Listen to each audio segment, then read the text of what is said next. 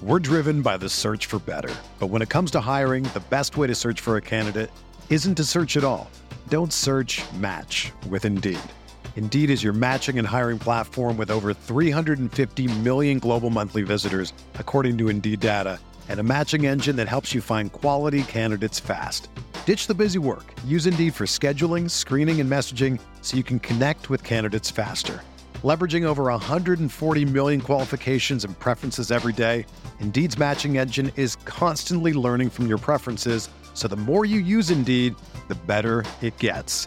Join more than 3.5 million businesses worldwide that use Indeed to hire great talent fast. And listeners of this show will get a $75 sponsored job credit to get your jobs more visibility at Indeed.com slash BlueWire. Just go to Indeed.com slash BlueWire right now and support our show by saying that you heard about Indeed on this podcast. That's Indeed.com slash BlueWire. Terms and conditions apply. Need to hire? You need Indeed. Okay, it's time to commit. 2024 is the year for prioritizing yourself. Begin your new smile journey with Byte, and you could start seeing results in just two to three weeks. Just order your at home impression kit today for only $14.95 at Byte.com. Byte clear liners are doctor directed and delivered to your door. Treatment costs thousands less than braces, plus, they offer financing options, accept eligible insurance, and you could pay with your HSA, FSA. Get 80% off your impression kit when you use code WONDERY at Byte.com. That's B Y T E dot com. Start your confidence journey today with Byte.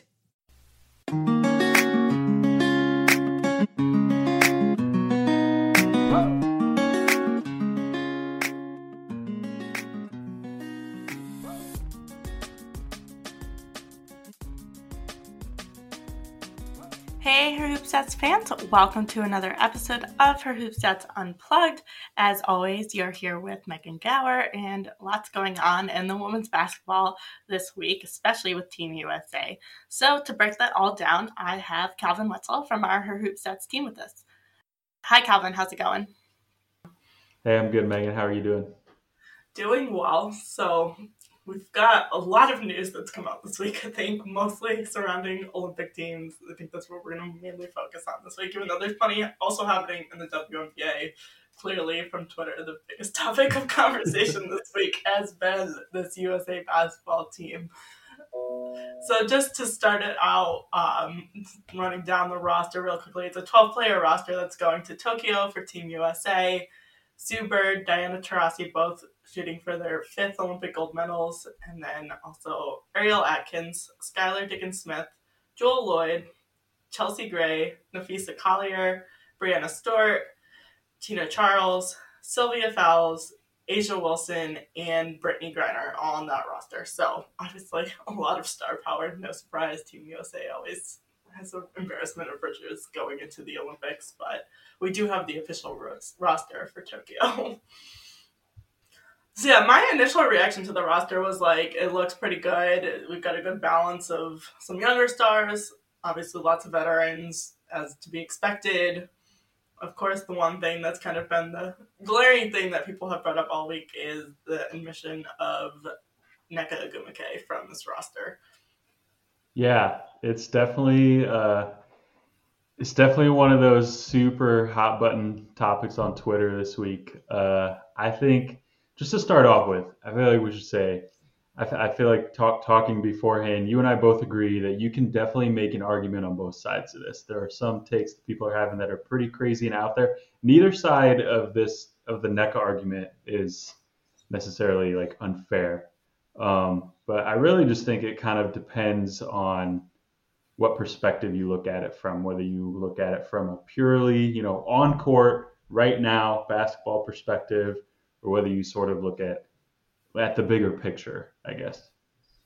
Yeah, exactly. I think, you know, from the on-court basketball perspective, I think I really understand why this roster is the way it is when you look at players like Napheesa Collier, who's definitely younger. I think one of the surpri- more surprises to be on this roster. But if you look at the way Collier's been playing in the WNBA, how strong she's been, especially last season, you know, she obviously A'ja Wilson and Breanna Stewart were your kind of main MVP candidates, but Collier wasn't really that far off of that kind of clip, was probably an MVP favorite going into the season, not maybe so much living up to that, but still playing at a really high level. So it, it makes sense that she breaks onto this roster. And then you look at other players in the front court. I think, I mean, there's a handful of players here that we don't really need to discuss because they were locks. But Tina Charles, Sylvia Fowles, when you look at the level of basketball they're playing right now, it's really hard to argue to leave them off. I mean, but Tina Charles just became the first player in the WNBA to record back to back 30 plus points and 15 plus rebound games like last week. So they're playing at a really high level. So from a pure basketball perspective, I think it's it's really clear that all the players on this roster belong on this roster. Yeah, I really think the only argument that you can maybe make that I've I've heard and might be sort of fair from a strictly basketball perspective is the fact that Nneka's skill set is, is a little bit more complementary. Um, and I do kind of buy that in the sense that superstars are often, you know, that player like Tina Charles who can just go score at any level. Um, you know, give her the ball and she'll get you a bucket. Uh, but you don't need five of those on the court at the same time. There's only one ball. So obviously, your fourth or fifth player on the court is going to be have to be someone who does all the other things well. And not that Tina doesn't, but Nneka is, you know, an elite rebounder. Obviously, in terms of her her defense, her pick and roll defense, she brings a lot of those other things to the table. You know, besides just um, just being a pure scorer, uh, which does sort of complement superstars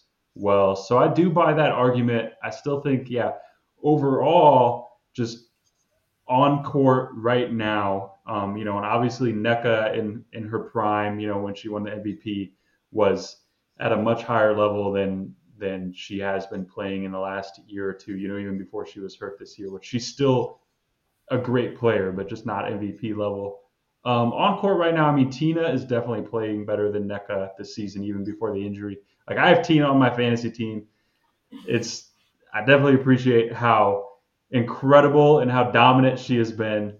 Um, you know, Ariel Atkins, you can maybe make an argument basketball wise, but then then your roster is unbalanced, like people have pointed out. You have too many bigs uh, and not enough guards if you take Atkins off the roster. So then the only other one you're really looking at is Napheesa Collier, who, again, you could maybe make an argument either way with that one. Um, if I were picking a team to actually just win a game right now, now we're drafting, you know, if we started the WNBA over and had a new draft, I would take Napheesa Collier over Nneka. But all that being said, I still think I am a proponent of Nneka making the team. Um, and here's why. Number one, they're going to win gold anyway. So it's not like replacing, for example, Napheesa Collier with Nneka Ogwumike is going to tip the scales at all. You know, it's not like you're talking about going from the 12th best player to like the 80th best player. You know, you're sort of splitting hairs when you go from number 12 to number 15 or whatever it is. Uh, number two, everything that Nneka has done throughout her career, on and off the court. Um, obviously, you know everything she did in the bubble last year and in terms of her leadership with the Players Association, um, just the type of person she is. And then on the court, uh, we were looking this up earlier. She is actually about to be, you know, probably the next time she plays one or two games, she will pass up Taj McWilliams Franklin in all time win shares for 13th. At that point, she will be the highest in the all time win shares rankings in the WNBA ever to not play in the Olympics. So there's a very good chance she ends up her career as maybe the best player, best WNBA player ever to not play in the Olympics. So I really just think she deserves one, you know, one one shot at playing in the Olympics. I feel really bad for her that she's not getting that, and who knows if she gets it in 2024. Obviously, she'll be pushing 35 at that point or 34. Um, so I, I, still think I would have liked to see her make it. Um, you know, Tina has made it before. Napheesa Collier is going to make it at some point, if not this year. Um, I, I would have liked to see it, but again, I definitely understand the basketball perspective of why she didn't make it. Yeah, I honestly feel like it's kind of interesting that everyone is obviously talking about her being a snub for this year, but I don't remember people saying she got snubbed in 2016. And when you think about like Nneka was at the prime of her career in 2016, she won MVP that year. I'm pretty sure. Like, why didn't she make it in 2016? I feel like that's the year we should be talking about her getting snubbed. This year, I think from a basketball perspective, you can kind of really argue why she didn't. I think uh, even though her like timetable for injury was to be back in time for Tokyo, I have a feeling that probably did play at least somewhat into it too. Just the fact that she, you know, going into when they leave for Tokyo, wouldn't have been on the court in six weeks. That's a that's a long time. Would she be able to play in the exhibition games as well? Is probably a question mark. Not that it's going to make a huge difference, but this is a group of players that hasn't seen much time at all together on the court. So if she's not healthy for that training camp, I think pretty much lines right up with when she's expected to be back from injury. I think that's another kind of thing that kind of just played into it a little bit because chemistry is going to be a big thing for this team too. Yeah. So obviously, I know we both understand both sides, but if you had to choose, so I, I would choose, you know, Nneka if I if I had to choose personally to be on the team. Although you know, I definitely understand why she's not. If you had to choose, Nneka, is she in or out? I think she's out because of the basketball perspective. It's the Olympics. I think it really should just be the 12, whatever the roster is that gives you the best chance of winning gold. I know the USA is obviously expected to handedly win gold in basketball, but it should still be the team that's going to be like the best possible team that you could put out there. It's the Olympics. It's not like, it, it's the biggest, you know, the biggest stage for a sporting event, right? It should be really the top athletes. That's what it's supposed to be. And not that Nick is not a top athlete, but it really should be who are the top 12 players that are going to, or I don't know, it's the 12 best players. That's not necessarily right, right? Because you need to have the right roster too. But it's the best roster that's going to give you the best team to go to Tokyo. Yeah, yeah, I feel you. I one other thing I did want to bring up, play devil's advocate to that, is just how much Nneka has contributed to Team USA not in the Olympics. You know, she's part of that core group and has really played phenomenally in you know World Cups and things like that. Um, so obviously she's had her imprints all over Team USA in general, and in the Olympics is sort of the pinnacle of Team USA, obviously, or of any national teams, um, you know, goals. So again, that's just, it's just I feel bad for her because of what she's given to them. It's not just what she's given to the WNBA or the Players Association, um, but I like like we said off air, someone has to be the best player ever to not play in the Olympics. If it was if Nneka made the team, then someone else would be the best player ever to not play in the Olympics. It's got to be someone, and someone has to be number 13 too. We we talk about this all the time with uh, you know all conference teams in college or at large bids in March Madness or any any time where there's X number of spots. Everyone thinks that X plus one should have made it, right? And whoever whoever didn't is always always a snub, but it's there's got to be someone. yeah, exactly. You can't put everyone that like is probably a quality enough athlete to play in the Olympics on this roster. It's just the problem with Team USA. There's so much basketball talent in the U.S. There's always going to be people that are left off, but I mean, that's unfortunately how it is. And I think so much of the Olympics too, it just lines up with timing. Like you have to be in the right like kind of prime of your career at the right year to kind of make it because it's only every four years too. It's not like it's an every year thing where you know players have a chance every year to get there. So I, I obviously feel really bad for Nneka. This sucks, but I think you can very much understand why the roster decision has been made without it being like a, a huge you know, conspiracy theory or anything. Yeah, and it's it's interesting that you brought up. You know, I was thinking about that too with the prime of her career. You know, obviously 2016 is sort of when her prime really started, but um, you know, with the Olympics being in the middle of that year, I mean, she'd only had sort of a half of a season of being that dominant level player at that point, and then she proceeded to for the next two, three, four years to be at that level. Um, and now she's sort of past her prime. Her prime really was the wrong three years sandwiched right in between, um, you know, 2016 and 2021, which again is just you you feel for her because it's it's there's some luck involved too, obviously. So you know when you're good, not just how good you are.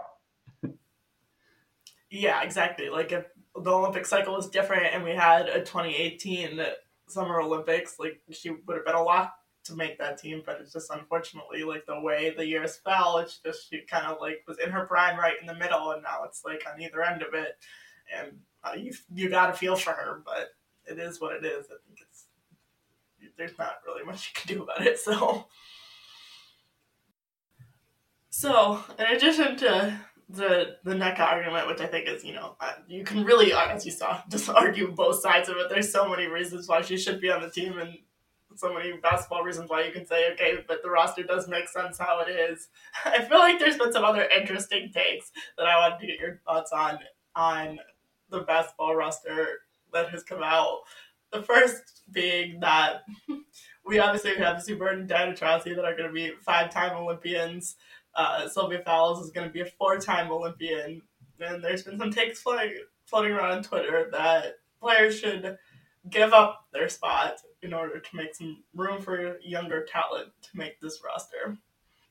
Yeah, that's that's going to be a no for me. Um, I I think I can go through all the reasons, but I mean, to me, first and foremost, that's a very U.S. centric viewpoint um, because we've talked about how deep the U.S. pool of talent is, and if you take, you know, if you, if you say, well, whatever, Diana Taurasi can't play in the Olympics because she's played in a million Olympics already, so we're going to replace her with someone else. Like whoever's behind her isn't that much worse, right? Because the USA has such this deep pool.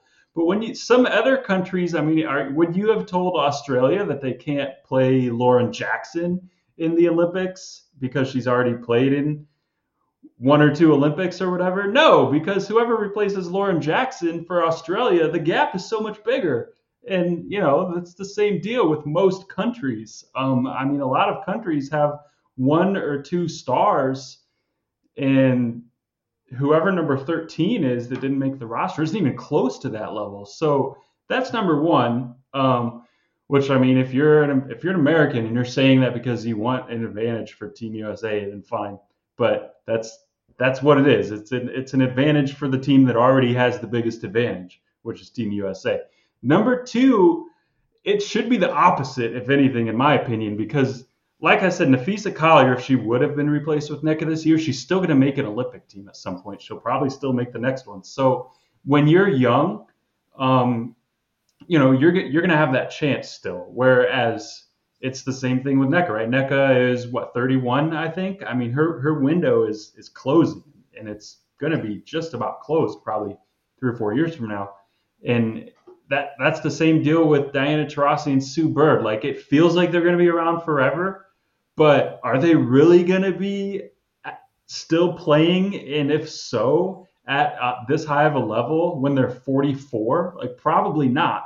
So, to me, the older players, if anything, should have priority. It's it's seniority. It's how it's not just sports. It's how everything works. You know, when you're uh, in the business world, you know, when you've been at a job longer, you have seniority, and you you build up better PTO and better things like that right? Um, seniors at the college level have seniority over freshmen. It's just how it works. So no, definitely a hard no for me on uh, on that idea of older players giving up their spot. Yeah, I 100% agree with you. I also feel like it's almost like a USA basketball centered argument because they're basically just so like guaranteed to win gold. Because even you look at like USA soccer, just the women's team, obviously the men's team didn't make the Olympics because that's a disaster. But the women's team, they announced their roster, right? They've got you know Carli Lloyd on it. They've got Megan Rapinoe. They have these older players that have all this experience, and no one is like, oh, those players shouldn't be playing in the Olympics. Like they're still playing at the a prime level. They're still on an Olympic roster because they're the best players. And also that experience matters too, right? Like when you look at when we talk about like WNBA playoffs, we're always like, oh, what team has playoff experience? What team has finals experience? Like that matters to help you win. So I don't like think we have any of these conversations if you're in a situation where like USA basketball isn't going to win the gold by three miles every time. Like if there's an actual competitive landscape, we're all going to be like, yes, this should be the best players with whatever the, the best roster, whatever that looks like. It's gonna have some experience. It's gonna have players that are playing at a really high level with Sue Bird and Diana Taurasi and Sylvia Fowles all really are still. Like that's not I would understand the argument if they weren't playing at this like really high level, but they're still playing at that high level. So to me I just like it should be the best roster. And just because the US wins by a mile every time doesn't mean that we should like take these players off the roster. If they're still the best players, that's who should play in the Olympics. Yeah, the point about experience is a great one. We always talk about with the playoffs, but some of the best Olympic teams have been some of the most experienced too. And when you look at the men's side, like the Dream Team in 1992 is the famous example. And with a couple exceptions, that team was kind of old. They had a bunch of guys 30 plus, you know, but they were they were probably most people consider the best Olympic men's basketball team of all time because not only did they have all that talent, they had all played in the Olympics before for the most part. Yeah, exactly. It's like the added level of experience plus players that are playing at a high level still. Like that is your best roster to win gold, and I think, I think the reason we only see this take for like USA basketball is really because it's like this it's not a super competitive landscape. Yeah, Australia's gotten better, but they're still not really giving USA a run for their money for that gold medal. It'd be like the upset of the century if USA doesn't come home with the gold. Yeah. Yeah, absolutely. It's it's I mean, I I cannot imagine hearing this argument from anyone from any other country other than the United States. Maybe I'm wrong, but I can't I can't see that. I think you are right. I actually think Richard Cohen from our team said that in his WNBA dissected this morning when he was talking about that came out this morning, Thursday. So yesterday morning when this comes out, but he was talking about the Nneka situation and just like how it's such a U.S. centric like view to have these conversations, and that like wouldn't be the case at all in Great Britain where he is or anywhere else. So this is yeah. very different, very different views. I think.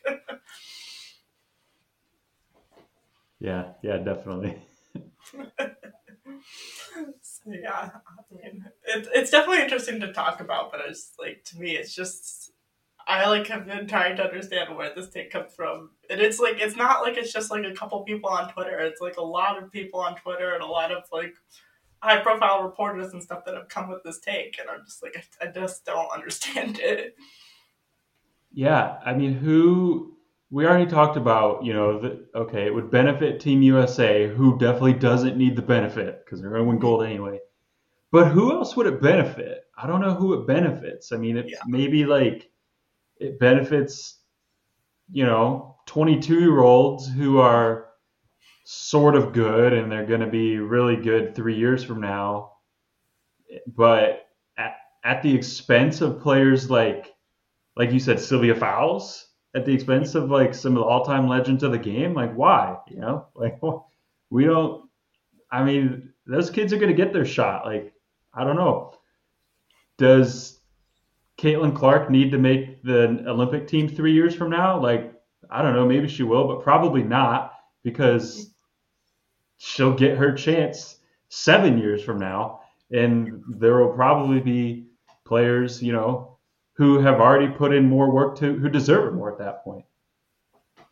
Yeah, and I mean, I'm all for Caitlin Clark making the team in 2024 if she is really one of the five best guards in the country or whatever, but I don't think that's necessarily often going to be the case. I think, I mean, the really the only time when someone was one of the like best players in the country coming out of school is Breanna Stewart. We all know that she's basically the best basketball player in the world at this point. So, like, I think that one made sense, but it, I'm all for it if they're the best player and like they should be on the roster because it should just be like who is the best team that you can put together. But I think right now this is the best team you can put together. I think especially in the guard position, honestly, like even looking at like people are like, okay, Sue Bird and Diana Taurasi have been to four, like why do they need to go to fifth? But who else are you gonna put there? I don't like feel like there's anyone at the guard level that got snubbed by not being on this roster that should be on this roster ahead of them.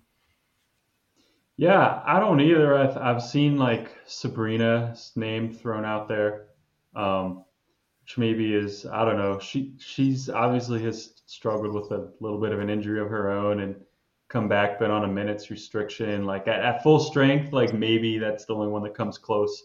But again, like Sabrina, four years or three years from now, is going to be so much better, and she's going to be ready.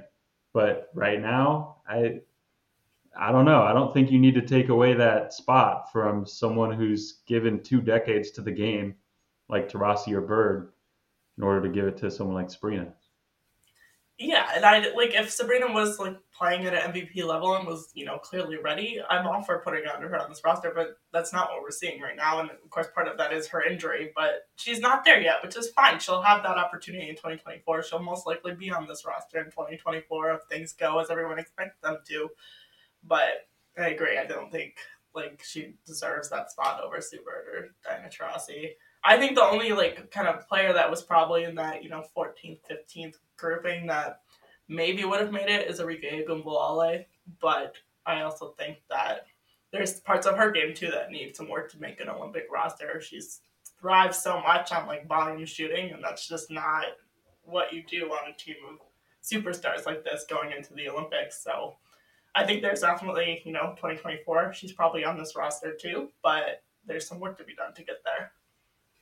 Yeah, and that's that's another thing too that you you brought up like Arike's volume shooting and going back to when we were talking about Nneka and her skill set maybe being more complementary. Like when you have when you're surrounded by superstars, sometimes it's better to be good at everything else than to be really really good at scoring, which is what a lot of stars are. And to me, that's another thing, if anything, that favors older players because when we talk about the value of experience, I think the rest of your game often comes more so with experience uh, than score. Like Arike entered the league basically as a bucket. You know, she could just go get hers anywhere on the court.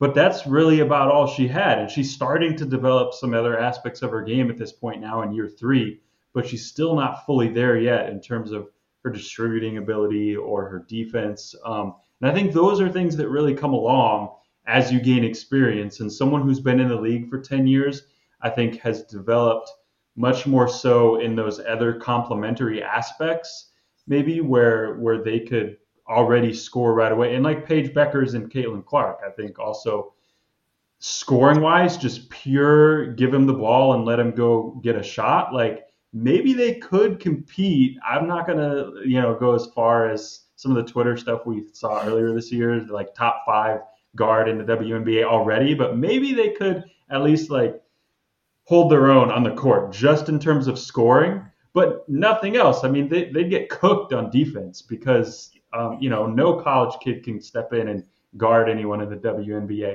And that is really what you need if you're going to be an elite Olympic team because, especially from the U.S. perspective, we've talked about, you're, you're so deep that you know everyone on the roster is an elite scorer. So what else do you bring to the table? Exactly. Everyone on this roster is going to be able to score the basketball in a lot of ways and get that part done. So it's everything else matters so much, and part of that is the experience. And there's just so much you learn. Like if you think about like what players say about like how much you know five years into the league or ten years in the league they learn about how to see the court and just how to like all that type of stuff. Like that stuff is so valuable going into the Olympics too because you're playing with people that you don't play with all the time. So the chemistry isn't always there. Having that set of skills allows you to kind of just adapt to playing with different people and kind of make that adjustment quicker as well, which is also a big part of this. Yeah, and that chemistry is really important too, because you know, which again, players who have are older and more experienced have played together on Team USA before. Uh, you know, on the defensive end in particular, like when when you play together, you learn each other's, you know, how to communicate on defense and and you learn those different, you know, you sort of have that synergy with whether it's ball screen coverages or whether it's, you know, if you're a guard, you know which way you can sort of cheat because you know Sylvia Fowles, for example, has your back um, and is there protecting the rim. Um, it's just it's just those those little things that you pick up on uh, you know how to because defense is all about score. One player can go get you a bucket but defense is all about all five on the court. You're not it, your defense isn't going to be good if if you have one elite defender. You need all five in sync and that comes with playing together. Yeah exactly. So i think you know there's a lot of arguments for who should be on the team, but I think yeah, that's what it comes down to, right? like, who is your best set? This is what it is. Having that experience helps. That's why we're seeing players that are four or five time Olympians on this roster. Yeah, exactly. And you know, sometimes there's a young player who's otherworldly talent, and sure, you put them on. But to me, if anything, Ty goes to the older player. Yeah, exactly because they have that edge on the experience. So to wrap it up, this Team USA team is all going to automatically be WNBA All Stars this season, and they will play another team of All Stars in Vegas on July 14th. So in a few weeks, right before they head off to Tokyo. Any players that you kind of think are locks that we're definitely also going to see on in that game, kind of on the other side, on the non-Team USA side. Yeah, I think uh, Jonquel Jones should be back by then. Obviously, is is a lock to make that team. Uh, Betnijah Laney has been somehow even better than last year. Uh, she's got to be on that roster. Um, you could you could put Arike on that roster. Um, you know, we talked about her being just a volume scorer, but that's enough to uh, I think to make that roster. Um, you know, I, Candace Parker will have played, I think, enough games by then to sort of deserve deserve uh, have earned that spot. Um, just off the top of my head, it's the the players I keep thinking of are mostly on Team USA. But yeah, there's definitely there's definitely a few really good good talented players uh, like those that that definitely deserve a spot. Yeah, I feel like even though Candace Parker hasn't played that many games, the way like Chicago has just turned around since she's been back, it's like just a very convincing case for her to play an All Star.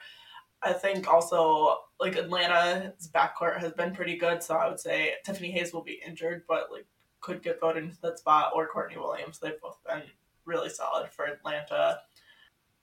Yeah, I also feel like Connecticut could have two. DeWanna Bonner has been playing absolutely insane, and I think you know, especially with Jonquel Jones out, her numbers have gone up. So I think, I mean, she's been really good alongside JJ as well. So I could see Connecticut sliding to All Stars into there, and then maybe more of a fringe pick, but Jackie Young has been so good for the Aces. I could definitely see her getting in there as well.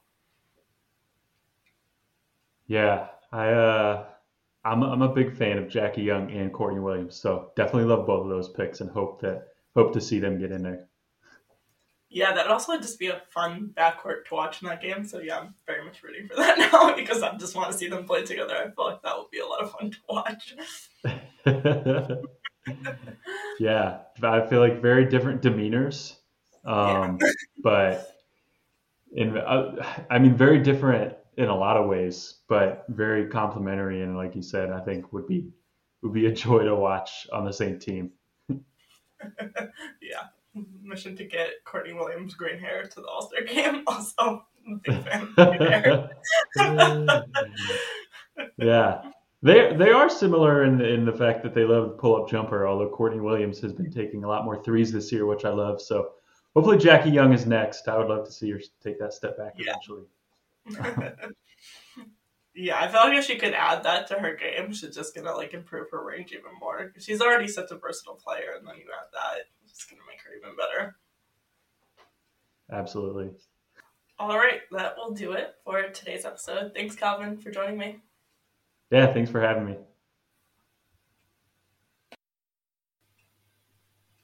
Thanks for listening to today's episode. As always, make sure you rate, like, and subscribe to the podcast wherever you listen to us.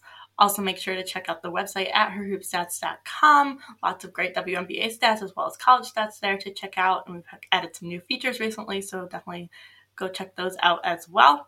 You can find us on social media at Her Hoop Stats on all platforms, and make sure you're subscribed to our free Substack newsletter to get all of our content in your inbox throughout the week. Thanks again for listening.